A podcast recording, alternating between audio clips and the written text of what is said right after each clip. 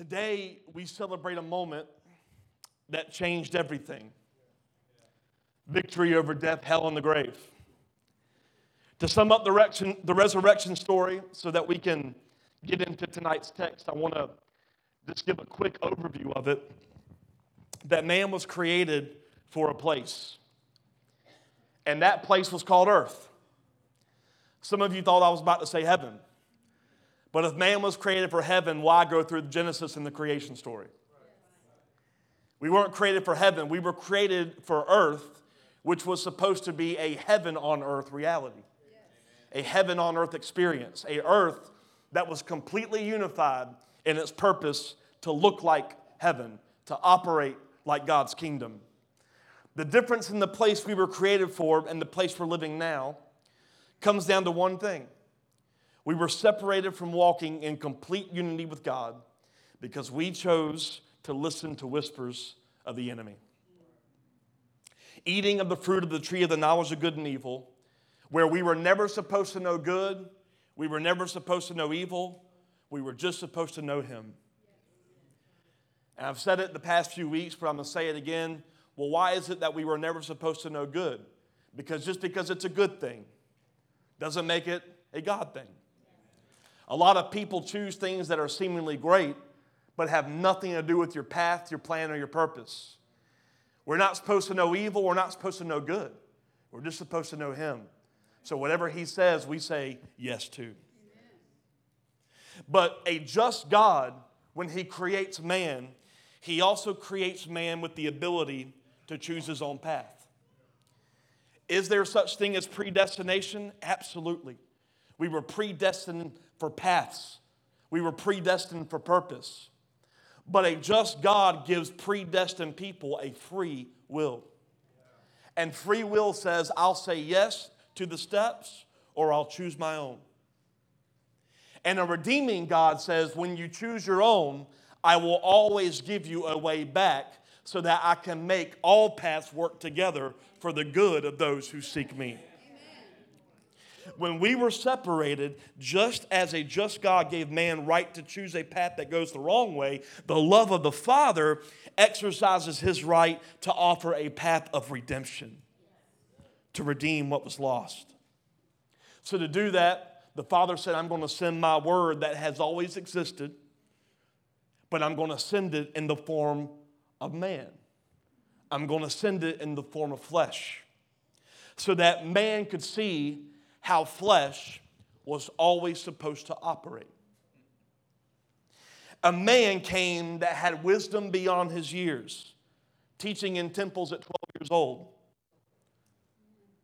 I'm just going to speak into that for a second. I think the church needs to wake up that we don't need to wait for 18 year olds to go to seminary. We need to get six year olds in the pulpit. Because those kids have more faith than most of us adults. But we need to value them as sons and daughters and not just children. Jesus was 12 years old and had the attention of all the, the, the priests in the temple, and they were like, Where does this knowledge come from? A man that was completely led by the Holy Spirit in all things. A man that had authority over sickness and disease and the winds and the waves. A man where anything that came out of his mouth, the earth responded to the words. A man that could raise dead men from the grave.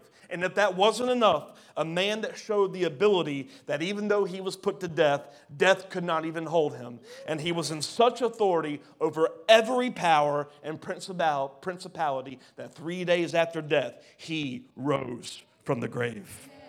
That man is Jesus.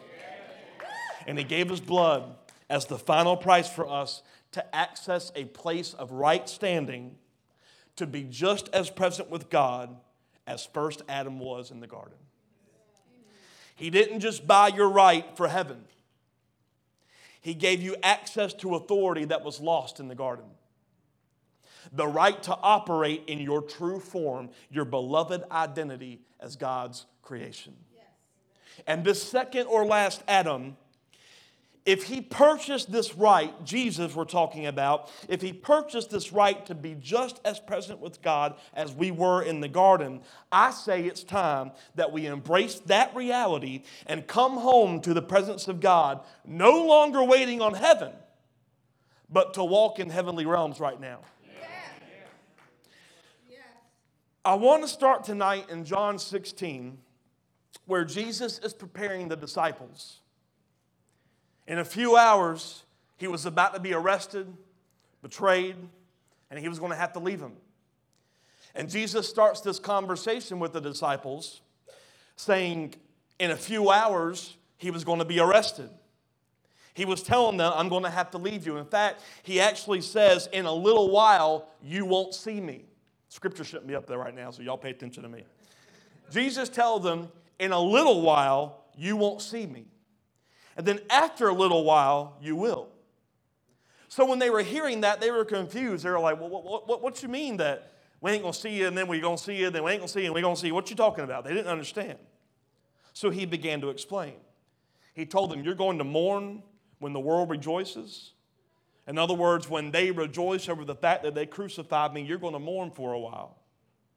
But he says, But your sorrow will turn into joy. So they were in this conversation of trying to understand what is Yeshua talking about. And finally, Jesus says this in verse 28 I came from the Father and entered the world. Now I'm leaving the world and going back to the Father. Then Jesus' disciples said, Now you're speaking clearly. Isn't that something for the disciples? Thanks, Jesus, you finally make sense without figures of speech. You've been talking in prodigals all these years, now you're talking. Verse 30. Now we can see that you know all things. This is just funny to me. Now we can see that you know everything you're talking about. and that you don't even need to have anyone ask you questions. This makes us believe that you came from God. It's kind of crazy. Three years after walking with Jesus, seeing the disease heal, seeing winds and waves stop, seeing a man named Lazarus raised from the grave, they're saying, We finally get it. but it wasn't just that they were understanding he was Messiah, because the entire time that's exactly what they were calling him. It wasn't they were having a revelation that he was Messiah what they were starting to see is that it wasn't just that he was the one that came to save. What they were starting to see is that he came from somewhere and didn't just start in a fleshly form as a baby. They're starting to see, oh, you didn't just come and you're saving us. You existed far before you were in this form called flesh.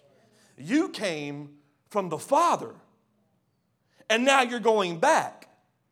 They started to understand Jesus actually existed before he was born. It's important to understand this because restoration is not just about saving you from hell. Because the fact of the matter is, hell was never created for you.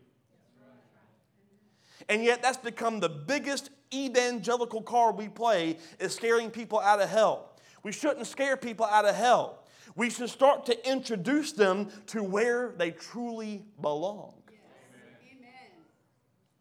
It's not about saving from hell. Salvation and restoration is more about introducing you to where you came from and where you belong right now. God told Jeremiah that he knew Jeremiah before he was ever in the womb. Now, before I go here, I want to clear up because I see some confusing faces. Will people still go to hell? Absolutely. We reject him, we go there. But he is not so concerned with that. He just simply wants to show you what could be. He wants to show you truth. So God told Jeremiah something very similar. He told Jeremiah, I knew you before you were ever in your mother's womb. Because just as Jesus came from a place, you come from a place. Let me say that again. Just as Jesus came from a place, you came from a place. I'm going to read Jeremiah 1 4 through 6. The word of the Lord came to me, saying, Before I formed you in the womb, I knew you before you were born. I set you apart. I appointed you as a prophet to the nations. This is what we never read. Alas, sovereign Lord, I said, this is Jeremiah talking, I don't know how to speak. I'm too young. Why was it improper for Jeremiah to respond like this? Because Jeremiah was referring to a man of the earth instead of the true form of him as a man from heaven. So he didn't embrace God saying, I knew who you were and I'm calling you. He said, But I don't know that version. All I know is the version that can't do anything. God says, I'm not speaking to that version. I'm speaking to the Jeremiah that I knew before you came into a world that corrupted your thinking. I'm speaking to a Jeremiah I knew before you were born into a, an iniquity or a bent. The scripture says that Jesus was bruised for our, or, beaten for our transgressions and bruised for our iniquities. He was beaten on the outside for something called a transgression. A transgression is something we do but it comes from something within. When you are bruised for when he was bruised for iniquity, he said, Not only did I take beating for what transgressions you did, but I was bruised and I and, and I was I was bruised from within. The blood came to the surface because I took beating and I took chastisement for the stuff that's inside of you that caused the transgression. And that thing was called an iniquity. And what an iniquity is, it means a bent towards something. So when you're born into this world, we are all born into iniquity. We're born with a bent toward doing something that is not of God. People are born with a bent. Like you had this desire for a sin that you were never introduced for, but you had this desire for it. I'll be bold on this resurrection weekend. This country is full of people who are confused. Some of them were born with that bent. So don't throw stones at them for their confusion when they don't realize they're agreeing with a bent.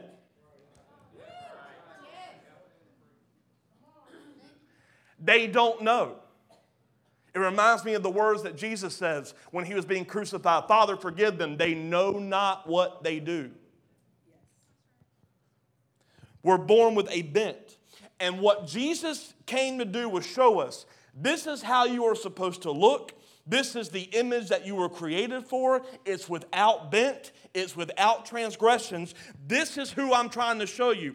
The reason that Jesus was without transgression and without a bent, because he was without sin. He came into the world by, by, by, the Holy Spirit through his mother Mary to show this is what it looks like when you are no longer held back by the curses of this generations, by the curses of sin. This is what it looks like when you are in true form. The Apostle Paul wrote this in 1 Corinthians 15. In verse 45, the scripture tells us the first man, Adam, became a living person. But the last Adam, that is Christ, is a life giving spirit. Everyone say spirit.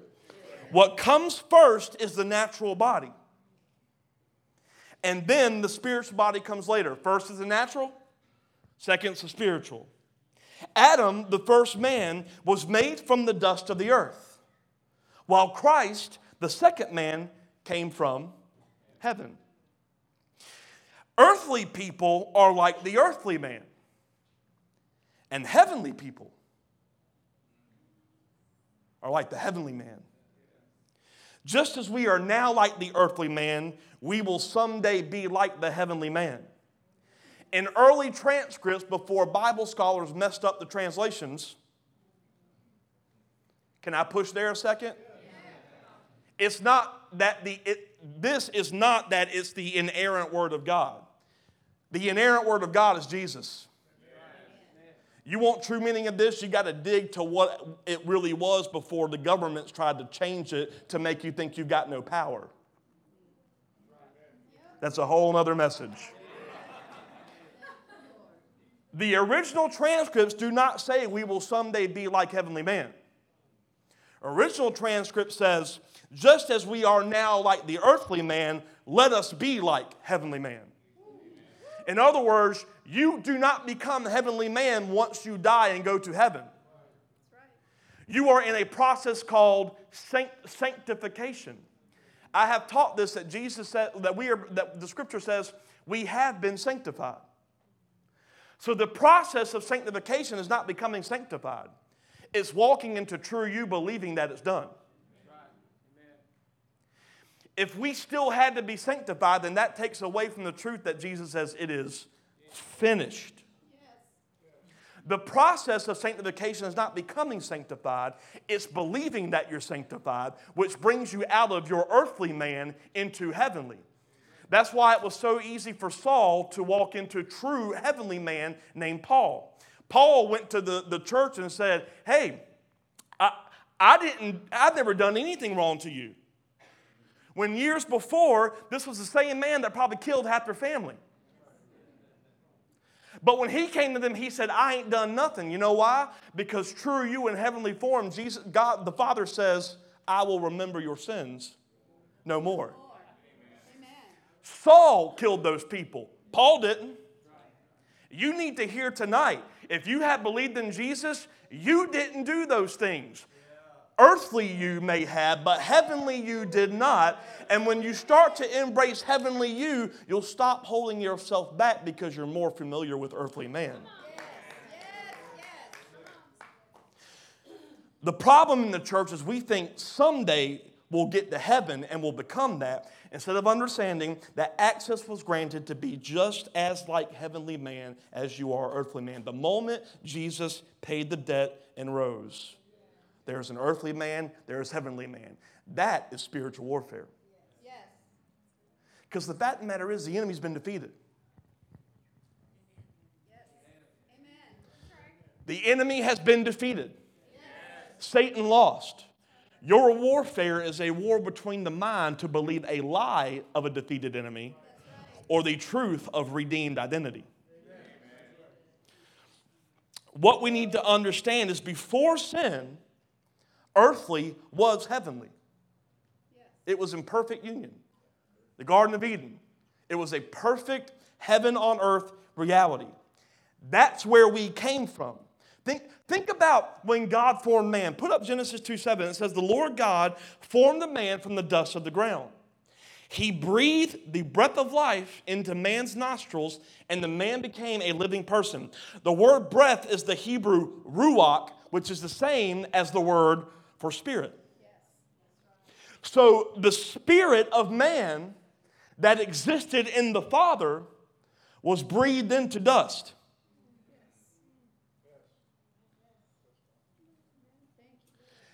You are not the dust. You were what was breathed into the dust. So stop telling your dust what your desi- stop letting your dust tell you what your desires are. When you're listening to flesh, you're listening to lifeless. It cannot have life without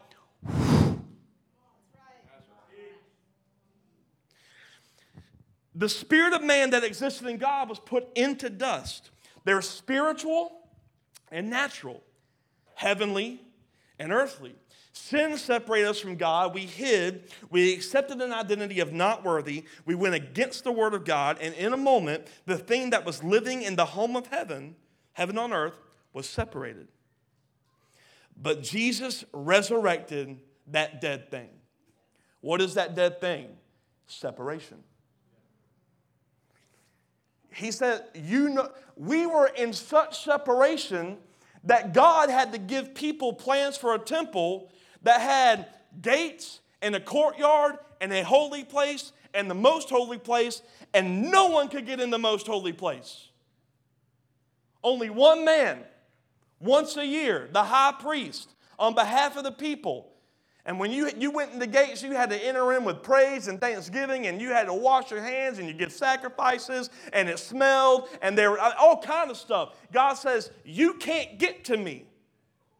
So, what did Jesus die for? He says, I'm tired of being separated. I'm coming, and the veil that separates me from you is torn, and we can now be in perfect union. So stop listening to the separated earthly man and embrace united heavenly man.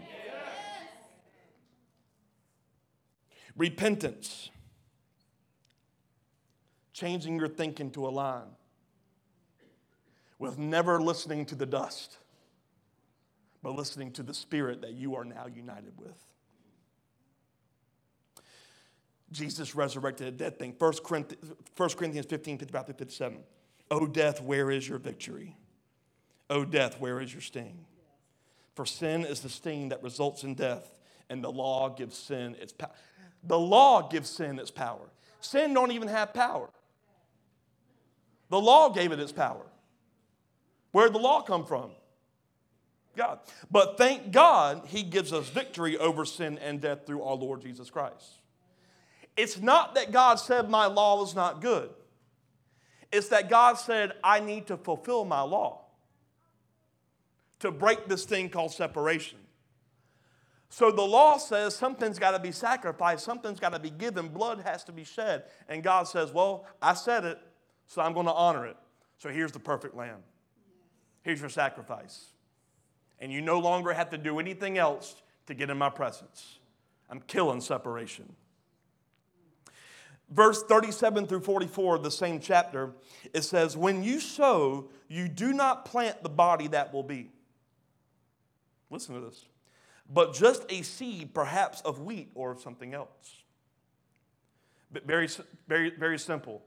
You don't sow an orange seed hoping for apples, right? And you don't sow an apple seed and hope tomorrow you get a tree full of fruit. But God gives it a body as He has determined, and to each kind of seed, He gives its own body. Not all flesh is the same. People have one kind of flesh, animals have another, birds another, fish another. There are also heavenly bodies, and there are earthly bodies. It's amazing how you read the scripture when you start unpacking it, isn't it? But the splendor of the heavenly bodies is one kind, and the splendor of the earthly bodies is another. The sun has one kind of splendor, the moon another, the stars another, and the stars differ from stars in splendor. So will it be with the resurrection of the dead. The body that is sown is perishable, and it is raised imperishable. It is sown in dishonor, it is raised in glory. Talking about the body now. It is sown in weakness, it's raised in power. It is sown as a natural body, but it is raised as a spiritual body. If there is a natural body, there is also a spiritual body. Simply put, when you sow natural, what's raised up is spiritual. The body of the man Jesus in its natural state was sown into the ground. But what was raised up from the ground was not another natural, it was spiritual. That's why Jesus raised from the dead. He was in a natural body that Thomas could touch the scars in his flesh. But the natural was raised as a spiritual in that it was no longer bound by any law including the law of physics. That's why he could appear and reappear. That's why he showed up behind locked doors. A body was sown, a different body was raised. You may have heard it like this crucify your flesh, die to yourself. Because the more you die to your natural, what produces is is spiritual.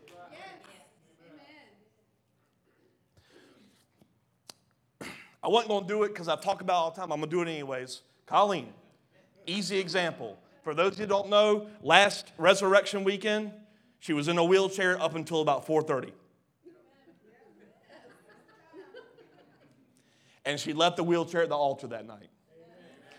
What happened is that in a moment, weeks before, she sowed natural, I won't forgive the man who paralyzed me when he hit my car. When she crucified that natural, a spiritual was revived. And what happens in spiritual body, it says, wait a minute, I'm no longer bound by the law that says a crushed spinal cord makes me sit down. And in a moment, she received a spiritual identity saying, Wait a minute. Old Colleen, before I crucify that unforgiveness, couldn't walk, but I can. And she stood up. When you crucify the flesh, when you start to die to the things that are of the natural, a spiritual raises up that gives you the ability to walk into things you thought were never possible. See, it's not just salvation, it's salvation makes you so right that you are actually no longer governed by the things that says you can't.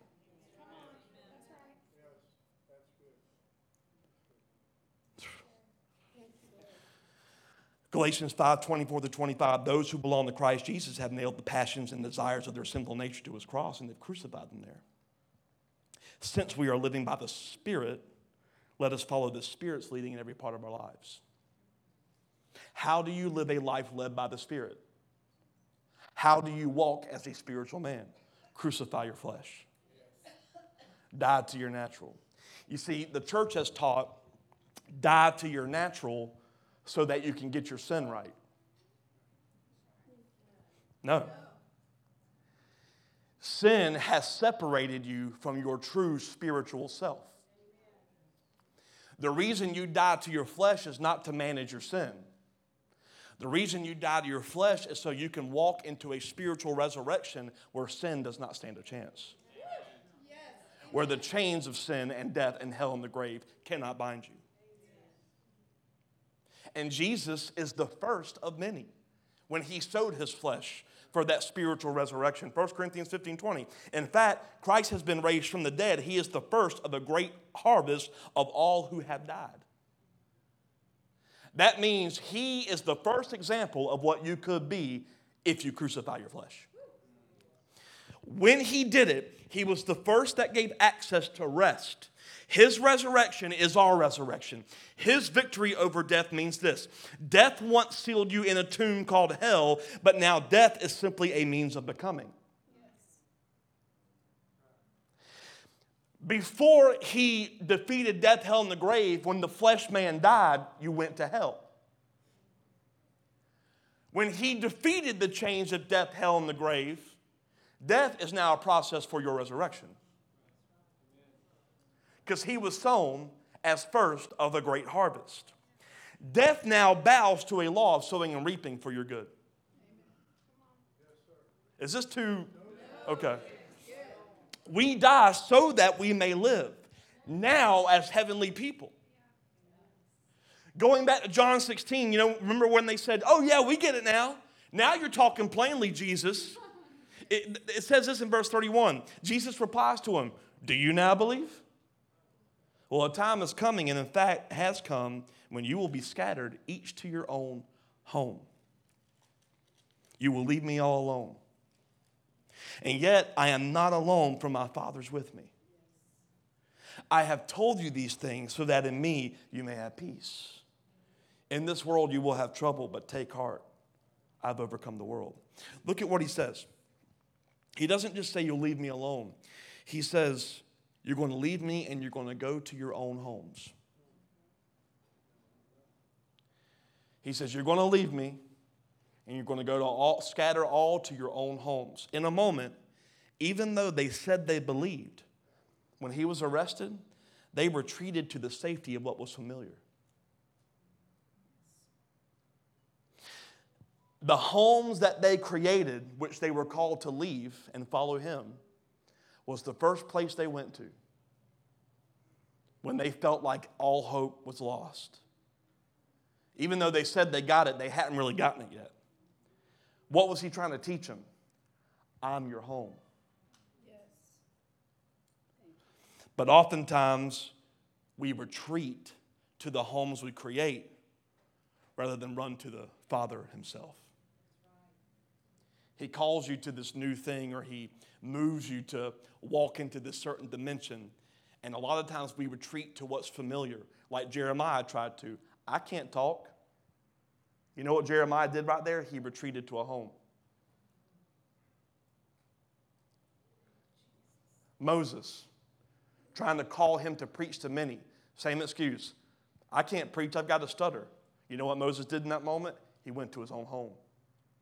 Many of us in this room, God has called you to do something, and what we retreat to is, but I'm not a minister. Let me tell you something. The moment you said yes to Jesus, you became a minister. Stop thinking of ministry as a license that the world has perverted. You are called to minister to some degree. And minister and ministry does not mean come get to work for a church. You are the church working. So don't retreat to your home when he says, I've got this thing for you. Because he says, I'm your home, come and follow me.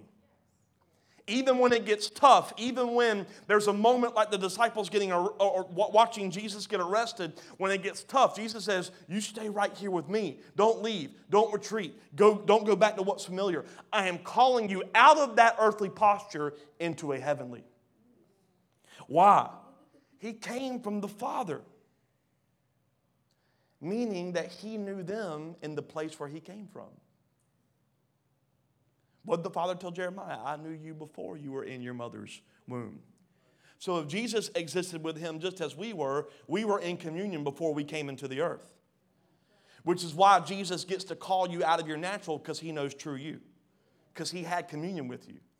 And the moment you accept Jesus as your Lord and Savior, he says, Now I'm going to have a new communion with you, and I'm going to do a symbol called bread and wine. But it's actually a restoration of original communion.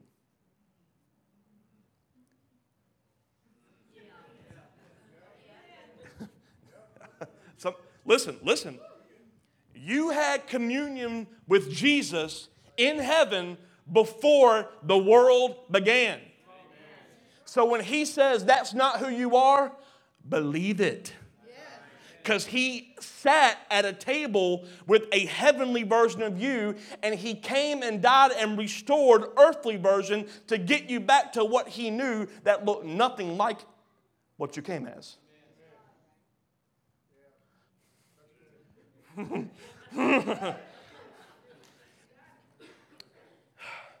That's it's so, so good. He says, I'm buying the right for you to come back home. In the very next chapter, after Jesus has this conversation with the disciples, he's praying the moment before he arrested. Look at what he prays in John 17, verse 6. I have revealed you to the ones you gave me from this world. They were always yours. You gave them to me, and they have kept your word. Now they know that everything I have is a gift from you, for I have passed on to them the message you gave me. They accepted it and know that I came from you, and they believe you sent me. You know what he just said? Father, these people of this world were always yours. They were always the heavenly people. All I have is from you, and I've passed on the message you gave me. What message? Watch this in verse 20 of John 16. Very truly, I tell you, you will weep and mourn while the world rejoices. You will grieve, but your grief will turn to joy. A woman giving birth to a child has pain because her time has come, but when her baby is born, she forgets and the anguish because of her joy that a child is born into the world. So with you, now is your time of grief, but I will see you again, and you will rejoice, and no one will take away your joy. That's what we are in today the joy of Him coming as the resurrection. In that day, this, you will no longer ask me anything. Very truly, I tell you, my Father will give you whatever you ask in my name. Let's pause there for a second. Jesus, would you? He says, You don't have to go through me because you are now represented in me.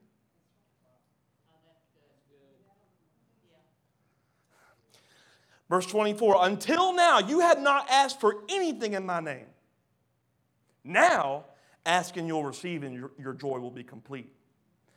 Though I have been figuratively speaking, a time is coming when I will no longer use this kind of language, but I'll tell you plainly about my Father. In that day, you'll ask in my name. I'm not saying that I will ask the Father on your behalf. no, no. The Father Himself loves you because you have loved me and have believed that I came from God. What is the message? He says, When I come back, I'm defeating death. When I come back, I'm defeating separation. All those who believe come to the Father in my name. I, you no longer have to come through me because now when the Father looks at you, he sees the heavenly version of you before you were separated. So when you ask the Father of something, you're asking in the name without having to say in the name because you're represented in the name. It's not, I pray and I hope Jesus hears me to talk to the Father. You get direct access. That's pushing some boundaries in here, and I love it. In Jesus' name I pray. You're already praying in Jesus' name. Now, I'm not saying stop saying that if that's what you want to say, because it's a natural flow. I'm not coming against that, maybe. what I am trying to get you to understand is you do not have to go through religious rhetoric to be represented rightly. When, when you're driving in the car and you say, I need some peace, that is asking in Jesus' name because you're no longer separated.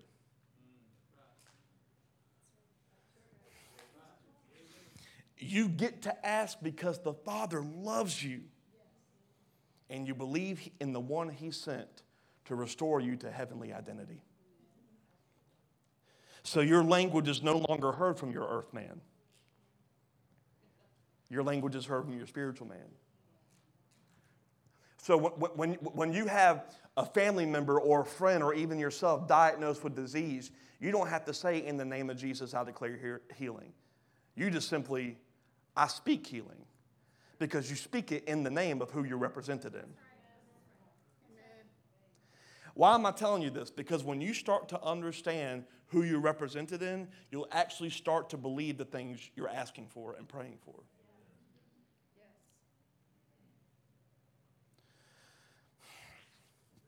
We have no reason to retreat to the homes that we've created, the naturals that we've created before our spiritual bodies were revealed to us.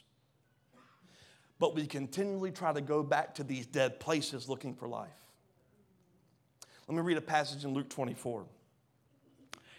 But very early on Sunday morning, the women went to the tomb, the, the, the tomb, taking the spices they had prepared. They found that the stone had been rolled away from the entrance. So they went in but when they didn't find, but so they, so they went in, but they did not find the body of the Lord Jesus. As they stood there puzzled, two men suddenly appeared to them clothed in dazzling robes. The women were terrified, bowed with their faces to the ground. Let me pause right there. That's the correct response when you see a real angel. Then, can I? No, yeah. Can, I'm a, I talked about this last week about how angels are not little babies with harps and wings. They're like four wings and lightning in their faces. You know something I, re- I realized this week about the four wings? You know why they got so many wings? Because in the presence of God, even angels have to cover up their eyes from seeing Him. I'm just going to give you that. Verse 4 As they stood there puzzled, two men suddenly appeared to them, clothed in dazzling robes. The women were terrified, bowed with their faces to the ground, and then the men asked, Why are you looking among the dead? For someone who is alive. He isn't here, He's risen from the dead. Remember what he told you back in Galilee? The Son of Man must be betrayed into the hands of sinful men and be crucified, and he would rise again on the third day. They went to the tomb expecting to finish the burial, preparing the body. Because when he died, they had to get it in a tomb quickly. They had to finish the whole process before sundown because Sabbath had started. Jewish custom. You know, don't offend the religious people. So they went expecting to finish it up. When they went there, he wasn't there. And I want to throw out a little nugget because this is something that this may not be realization to you, but it certainly was to me. The stone wasn't rolled away to let Jesus out. The stone was rolled away because angels serve people and people needed to see an empty tomb. You think, you think a man defeating death, hell, and the grave needed a rock to move?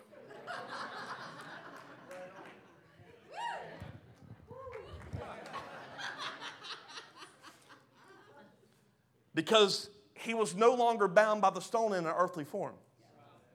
Because what resurrected was not a flesh in earthly form, it was flesh in spiritual.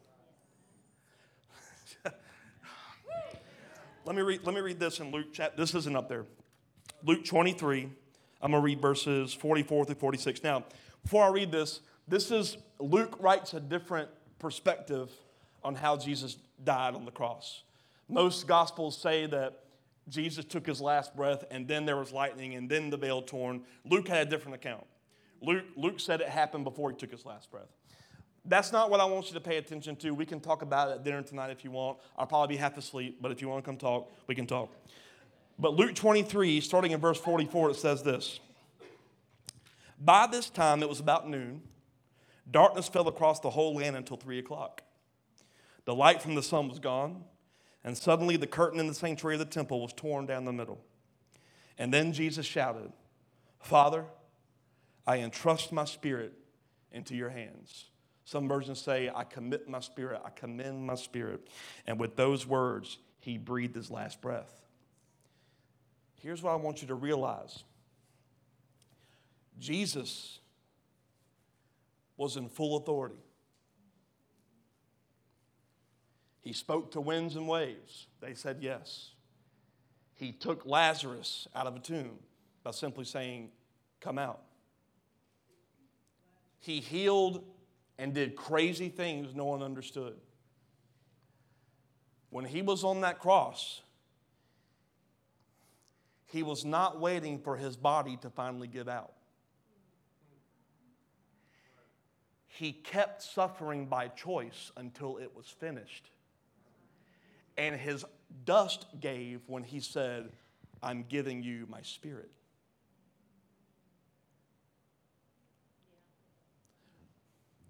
Remember, we were made from the dust of the ground, a flesh form, and God breathed his, the spirit into us.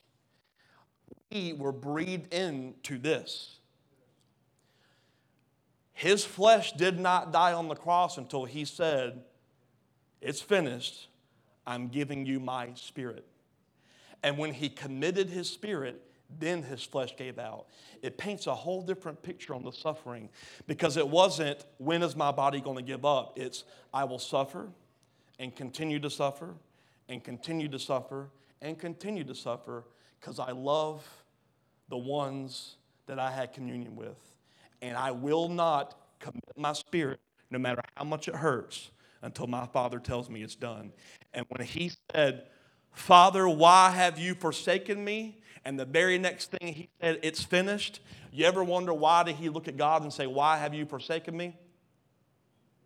It was answered. Why have you forsaken me? Why is this taking so long? This is in so much pain. I'm going for these people. And in a moment, he heard the whisper from his father, and he said what his father told him It's finished. And when it got finished, Jesus says, in, Into your hands. I commit my spirit.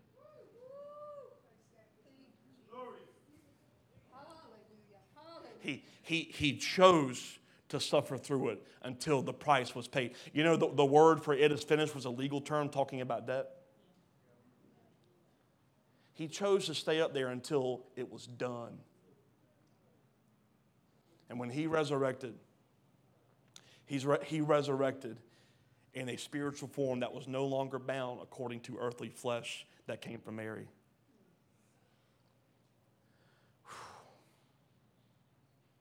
Mm.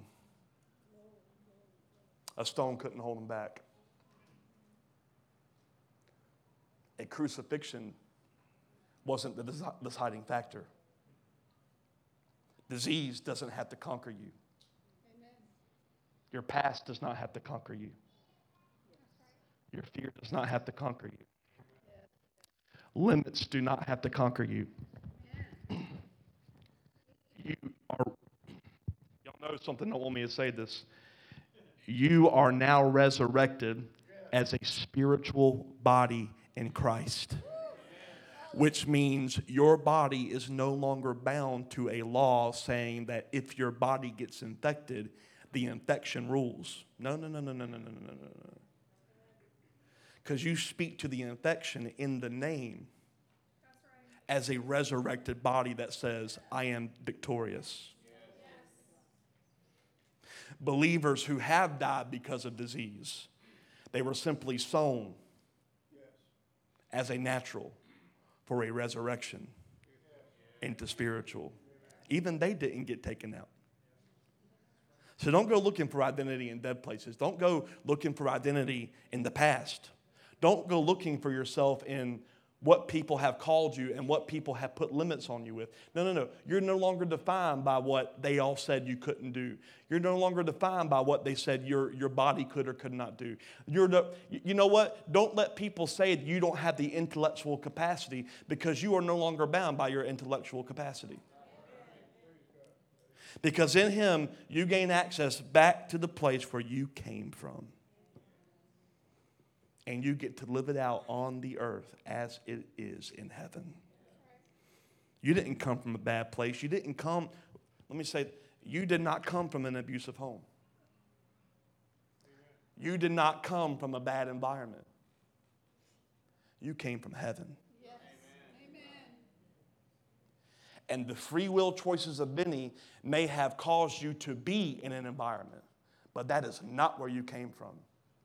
So don't find identity in earthly man bound by that environment. Find out who you are in a resurrected spiritual man that came yes. from heaven. Yes. Amen. John 20, 19. That Sunday, the disciples were meeting behind locked doors because they were afraid of the Jewish leaders. And suddenly, Jesus was standing there among them. Peace be with you, he said. As he spoke, he showed them the wounds in his hands and his side. They were filled with joy when they saw the Lord. Again, he said, Peace be with you. As the Father has sent me, so I'm sending you. And then he breathed on them. Sound familiar? Just like the Father breathed in us, he breathed on them and said, Receive Holy Spirit. They didn't receive Holy Spirit in the upper room, they got it right there and their representation caused an outpouring on the rest when they gather together. That is why when two or more of you gather together in my name. Woo! That was weird. Verse 23. If you, listen, he says, receive the Holy Spirit, and if you forgive anyone's sins, they're forgiven. Want to know why they could do that? Because they were no longer bound by their earthly form. The moment he was resurrected, he was resurrected, they were resurrected. And they were so right with God that he says, You go forgive them. Because when you forgive them, you represent them and you forgive them in my name. if you don't forgive them, they're not forgiven. Do you realize what harm your bitterness can do to your friend?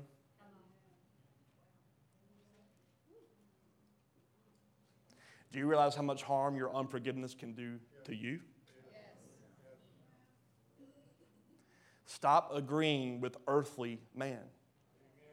Start embracing your heavenly identity as a heavenly people. He breathed on them as the Father breathed in them in the garden, and they received the Holy Spirit because in his resurrection they went from earth to spiritual. And notice, just like they went and hid in their homes, leaving him alone, here they were again hiding behind locked doors. And again, Jesus was calling them out of those homes, out of safety nets, back to the home in the Father, a place where true peace was offered. Funny because God was calling them to a new dwelling place called home, and they kept going back. Understanding that makes total sense as to why in Acts 2, when they finally got it, the first thing they did was sold their property and possessions. Because they said, we, we ain't going back to the safety nets we created. We're all in.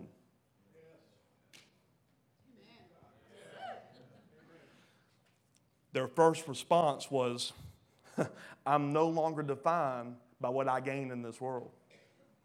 I'm no, I, I, am, I am pressing into a higher calling. And tonight, I want to remind you what that higher calling is, and this is what I'm closing with. Matthew 10, verse 1. Jesus called his 12 disciples together and gave them authority to cast out evil spirits and to heal every kind of disease and illness. Yes. Verse 8 heal the sick, raise the dead, cure those with leprosy. Can, can, can I just really say what that is? Cure those with leprosy, COVID, cancer, cure, cure those with disease, cast out demons, give as freely as you have received. Matthew 28 18, Jesus came and told his disciples, I've been given all authority in heaven and on earth. Why? He had all the authority in earth, and he came from heaven. He was resurrected as heavenly man in a spiritual, in, in, a natural form. So he's got authority all over the place. And he says, therefore, in other words, because I've got authority, I'm putting it on you. This is what commissioning is not, oh, we get to share that Jesus saved us. Commissioning is go walk in my name. Show them who I am. That's what's going to save them. Introduce them to who they are. They're not supposed to be sick. They're not supposed to be down. They're not supposed to have identity issues. They're not supposed to wrestle with depression. They're not supposed to do any of this. Show them who I am. I'm commissioning you with the same authority that I pulled you out of. I'm putting it on you. Go make disciples of all the nations Baptize them in the name of the Father and the Son and the Holy Spirit. Teach these disciples to obey all the commands I've given you. You know what the commands were? He wasn't talking about the Ten Commandments. He says, Love each other as much as I loved you. Serve, the, the, the be, become the least. Give up your seat at the table if you have to. Love people. He says, Do all the things that I've commanded. Be sure of this. I'm with you. Always. Even to the end of the, the age. The moment that people believe that we can no longer walk in these things means you just enter into an age where He does not exist.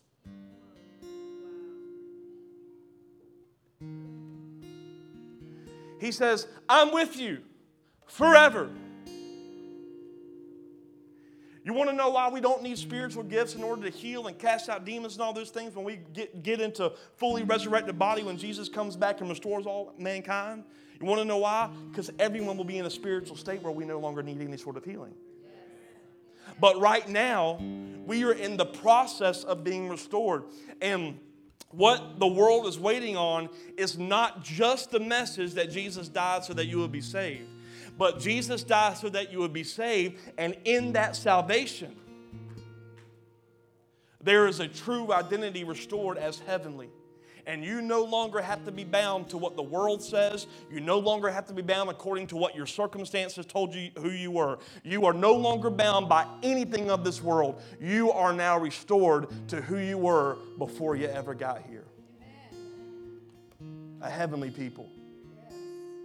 This resurrection weekend, I want us to leave here with this simple reminder that He has had plans and destiny for you long before you entered into a bed. You know what restoration is in Jesus? You know what dying to yourself, being baptized in the grave in the waters, and resurrected to life is all about? You know what that really is? He says, I'm getting you to be reborn into a no bent reality.